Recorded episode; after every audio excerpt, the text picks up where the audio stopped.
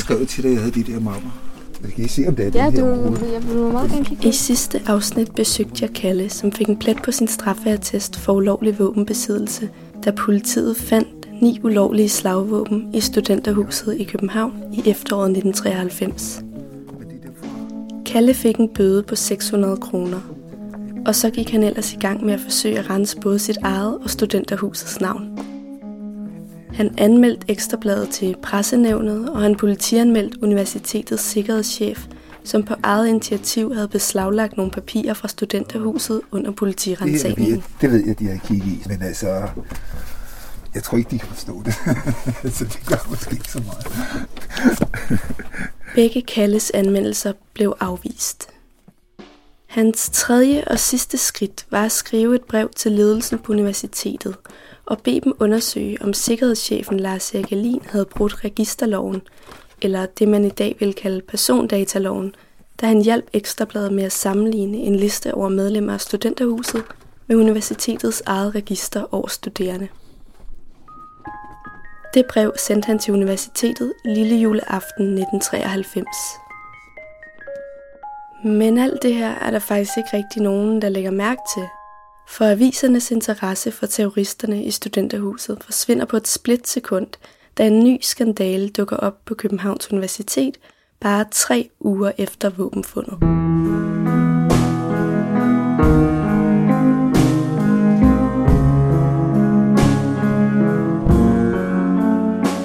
Der er foregået en telefonaflytning af en højtstående juraprofessors kontor. En lille mikrofon med en sender er blevet fundet i professorens arbejdstelefon. Igen er det ekstrabladet, der er først med historien, og deres kilde er manden, som har opdaget og fjernet mikrofonen. Først vil han ikke stå frem ved navn. Men efter stort pres fra medier og ministre og universitetets rektor, træder kilden endelig frem. Ekstrabladet bringer et stort billede af ham iført en lys jakke på en mørk parkeringsplads. Han er let at kende på sit store karakteristiske overskæg. Det er Lars Erik universitetets sikkerhedschef.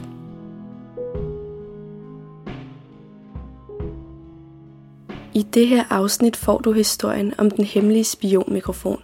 En sag, der var så alvorlig, at den fik statsministeren til at indkalde sit sikkerhedsudvalg til hastemøde. Men først skal du have et kort portræt af det her afsnits hovedperson, nemlig Lars Erik Alin. Og det skal siges, at ham, der får lov at tegne det portræt, helt sikkert ikke er den mest upartiske portrættør, jeg kunne have opstøvet. Ja, altså jeg i en alder af 17 år øh, meldte jeg mig ind i øh, Socialistisk Folkeparti SF og har befundet mig politisk på den side af spektret lige siden. Hvad tror du, Alin synes om dig? Rejsesfuld. Jeg synes, jeg er rejsesfuld. Det er jeg da ikke i tvivl om. Altså, jeg, jeg var jo djævlen i personificeret udgave, ikke? Så det, jeg har ikke, absolut ikke været hans kop til. Ham du hører her er advokat Michael Bjørn Hansen.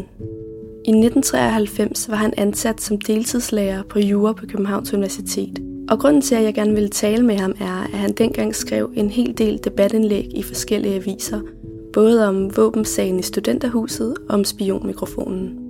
Et af hovedtemaerne i det, han skrev, var spørgsmålet om, hvad den hemmelighedsfulde sikkerhedschef Lars Erik Alin egentlig rent og lavede på universitetet.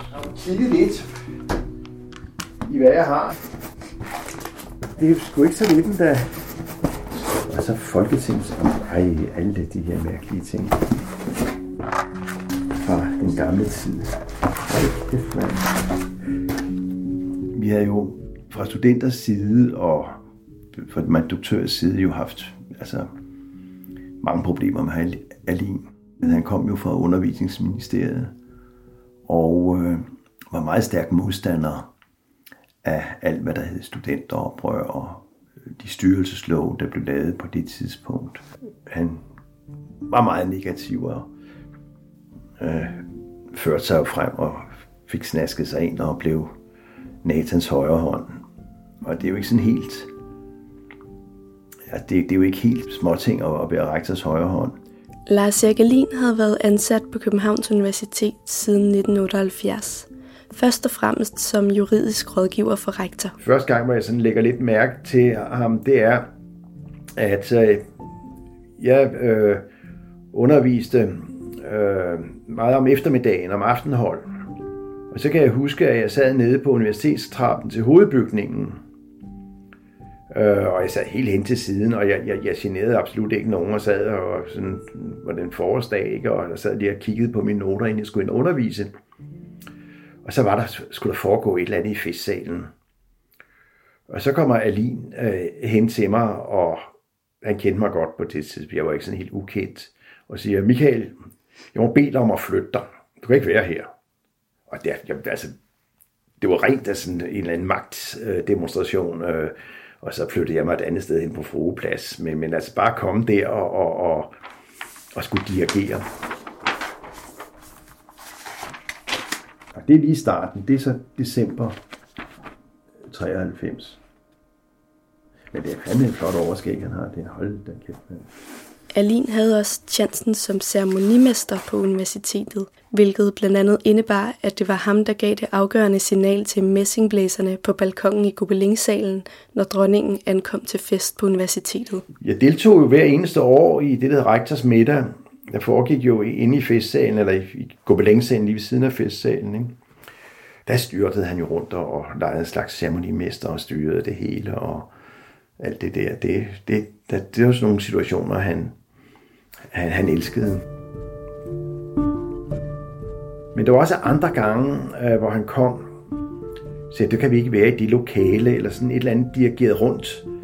Ja, han var sådan meget på mærkerne over for ham, så jeg havde mange sådan sammenstød med ham, og det er jo også det, jeg begyndte at skrive om. Jeg fandt jo siden ud af, at mange institutioner, statsinstitutioner, har jo en kontakt til efterretningstjenesten. Og det er jo, og det er sådan set naturligt nok, fordi der kan være sikkerhedsmæssige problemer den ene og den anden art. Men lige netop at, at sætte Alin til at have den kontaktopgave, det, det er jo at, at sætte en, en rev til at vogte gæst. Michael Bjørn Hansen vender vi tilbage til. Men nu skal vi til Valby, hvor journalisten Anders Peter Mathiasen bor på første salen i en gammel villa. Ja.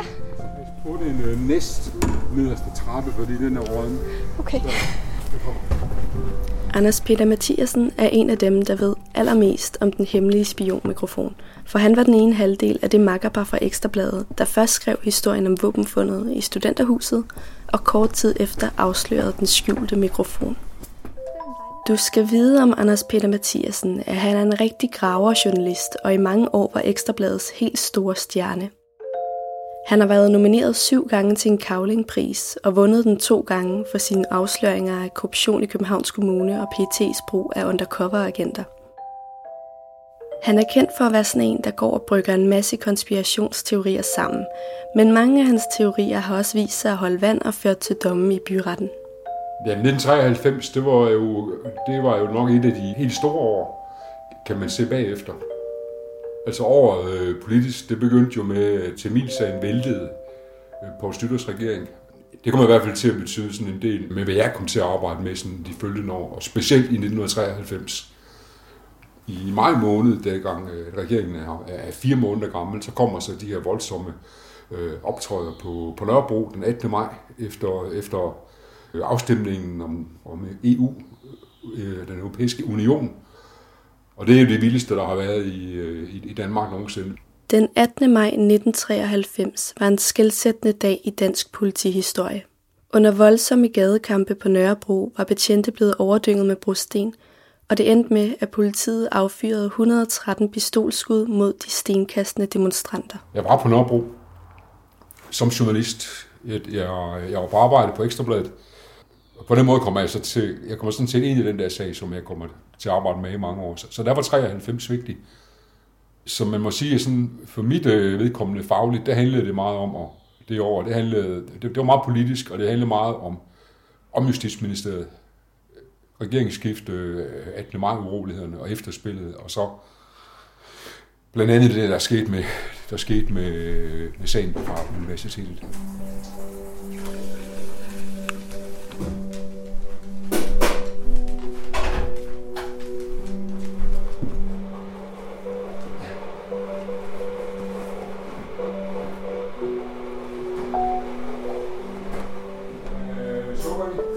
Nej tak. Bare sort og fin.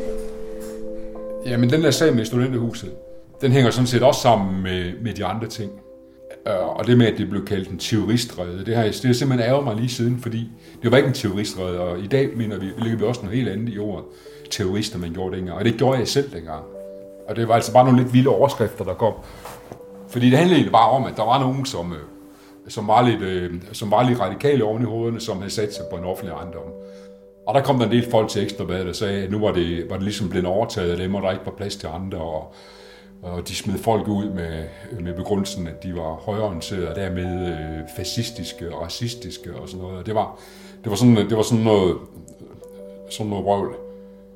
Så fik vi så kontakt med, med universitetet og deres, øh, og deres juridiske afdeling. Og så var det Københavns Universitet, der besluttede at sætte politiet på, fordi de kendte de der mennesker. Anders Peter Mathiasen røber ikke sine kilder. Men som du måske kan huske fra sidste afsnit, var det Per og Pelle fra Solbjerg-selskabet og Yggdrasil, der havde tippet Ekstrabladet om, at der foregik mistænkelig aktivitet i studenterhuset.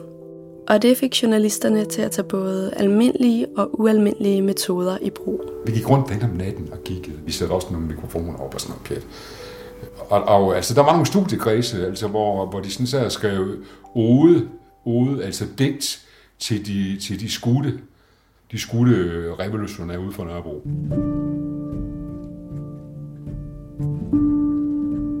Som et led i deres research skrev journalisterne også til Lars Erik og bad om agtindsigt i universitetets papirer om studenterhuset.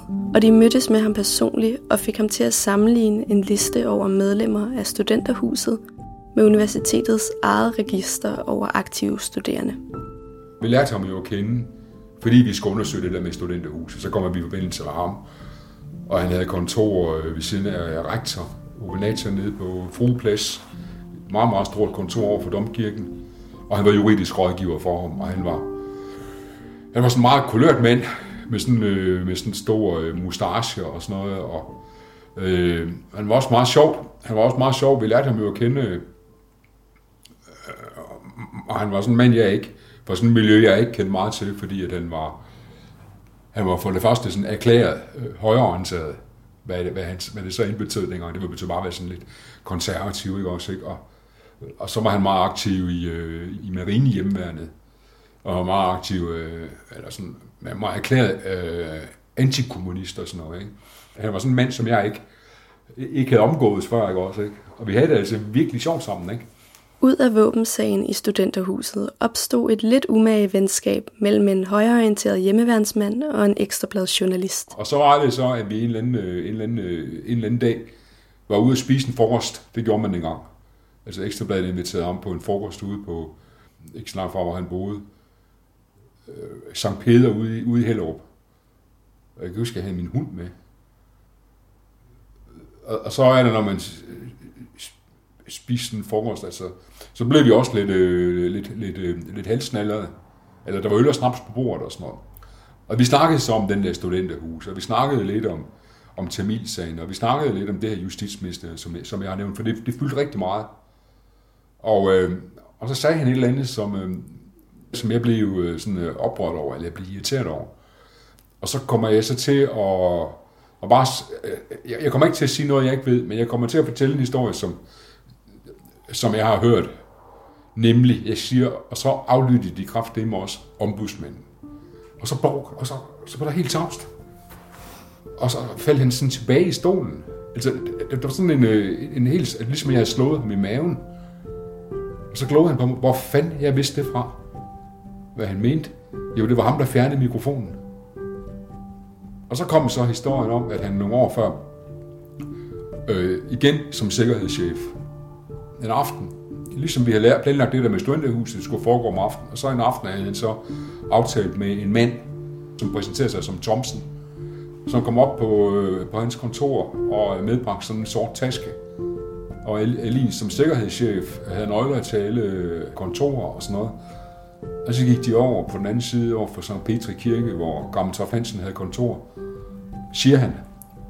Og så låste de sig inde der, og ham der Thomsen, som var en ældre, ældre mand havde vel taske med, og så scannede han sig rummet, og så var der sådan en dims. Altså sådan en, en, øh, en mikrofon med en sender i.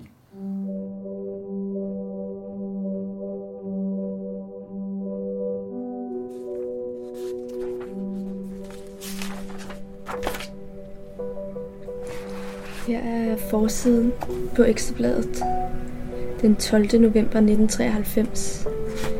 Jeg sidder med en kopi, som er gemt i en af de mapper, jeg har lånt af Kalle. Og der står her med store, fede bogstaver. Afsløring. Ombudsmanden spionaflyttet. Og så er der et billede af Hans Gammeltoft Hansen. Og hvis man så lige bladrer en gang, så er artiklen her trygt på side 4. Historien lyder, at sikkerhedschefen Lars Erik Alin syv år tidligere, tilbage i 1986, har medvirket til at fjerne en mikrofon, der sad skjult i en telefon på et kontor på Københavns Universitet. Kontoret tilhørte Hans Gammeltoft Hansen, som i 1993 ikke længere er ansat som juraprofessor på universitetet, men nu er Folketingets ombudsmand. Alin havde under en skydning på en skydebane på Amager fået videre en mand, der efter sine var major i Forsvarets efterretningstjeneste, at Hans Gammeltoft Hansens kontor blev aflyttet. Alin satte sig for at undersøge, om det passede og låste sig ind på kontoret en tirsdag aften efter arbejdstid. Med sig havde han en mand ved navn Thomsen, en teknisk dygtig efterretningsmand, der scannede lokalet med medbragt udstyr og fandt en mikrofon gemt af vejen i telefonen, der stod på professorens skrivebord. Alina Thomsen mente, at den måtte være anbragt der af politiets efterretningstjeneste, så de sendte mikrofonen retur til PET i en brun kuvert sammen med et brev, fremstillet af udklippede bogstaver fra forskellige aviser med ordlyden Tak for lån. De følgende dage bringer flere aviser historien, og nye oplysninger dukker frem.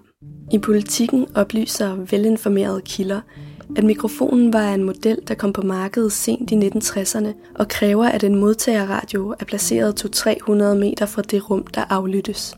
Ifølge politikens oplysninger var modtageren placeret på loftet over våbenhuset i St. Petri Kirke, som lå godt 100 meter fra Gammeltoft Hansens kontor. Det er jo, det er jo en ganske opsigtsækkende historie, altså alene på grund af kilden, ikke? Altså, at, at han er mm. sikkerhedschef, og han er rimelig højt uddannet jurist, og han sidder ved siden af rektor. Da spionmikrofonen blev afsløret, var der et stort spørgsmål, der stod ubesvaret. Hvem var det, der havde aflyttet professoren på universitetet? Forklaringen, der blev bragt i Ekstrabladet lød, at det var politiets efterretningstjeneste, der under ledelse af Justitsministeriet skulle have aflyttet Gammeltoft Hansen. Og for at forstå, hvordan det hænger sammen, kan det være, at vi lige skal opfriske kronologien. Så nu skal du spidse ører. Det var i 1993, at historien om mikrofonen kom frem – men det var helt tilbage i sensommeren 1986, at Alin havde medvirket til at fjerne aflytningsudstyret. Og dengang i 1986 var justitsministeren den konservative politiker Erik Nen Hansen, der bestemt ikke var gode venner med Gammeltoft Hansen. En af grundene til det var, at Gammeltoft Hansen i rollen som formand for Dansk Flygtningehjælp havde påvirket Folketinget til at vedtage en ny liberal udlændingelov – som den politiske højrefløj slet ikke brød sig om.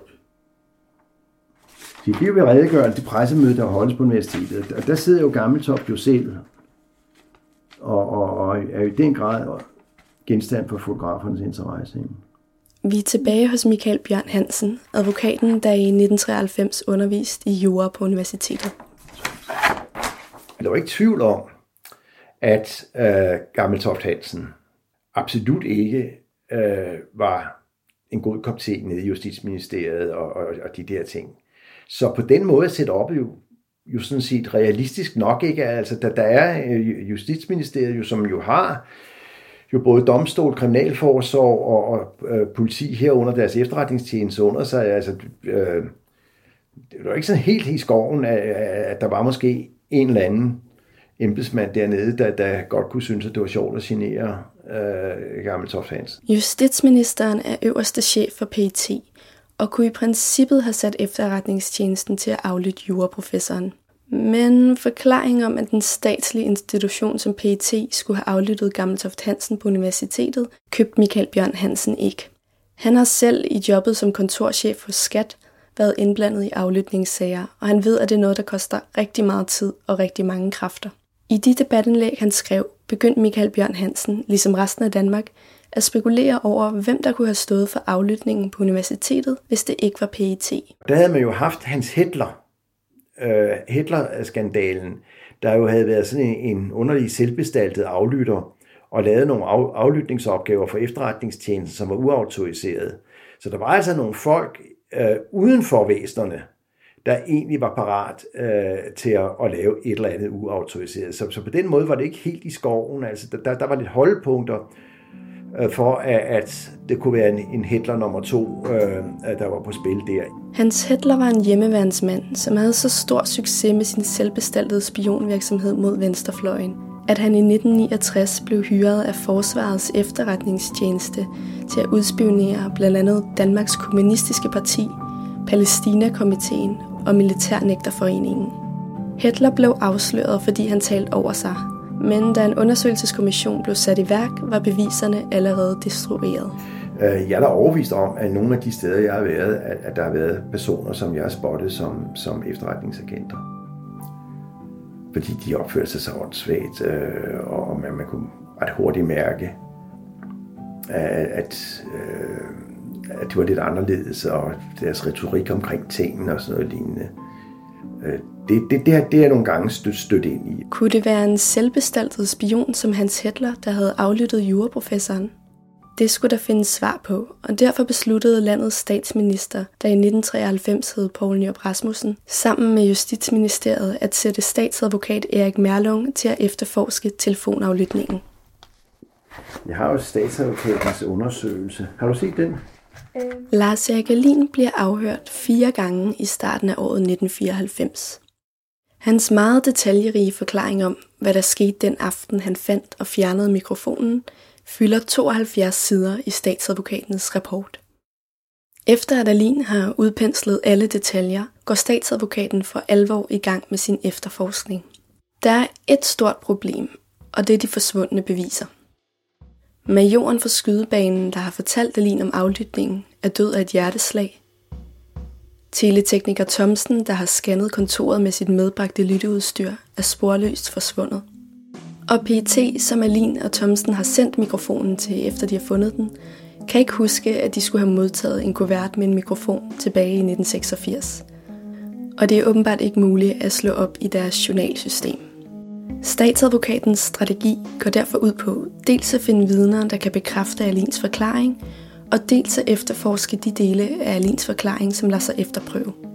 Og i løbet af foråret 1994 afhører han ikke mindre end 170 personer. Jeg selv, blev selv afhørt af Merlung om, hvad jeg kendte til Alin, øh, om, om mine sammenstød, om, om hans efterretningsvirksomhed. Det var han jo meget interesseret i. Forår bliver til sommer, og i juni måned indkalder statsadvokaten endnu en gang Lars Erik Alin til møde for at fortælle ham, hvad han har fundet frem til i sine undersøgelser. Men Alin møder ikke op. Lyt med i næste afsnit.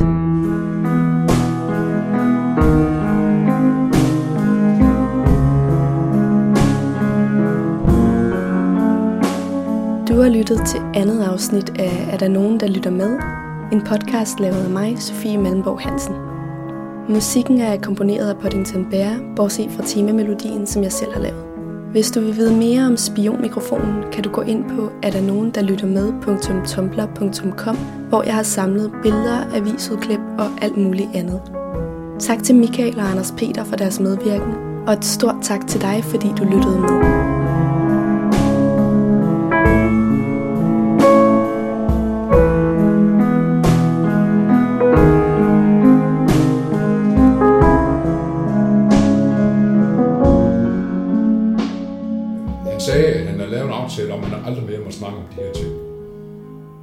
Se, at han blev boende, og han siger selv, at det kostede ham ingen øre.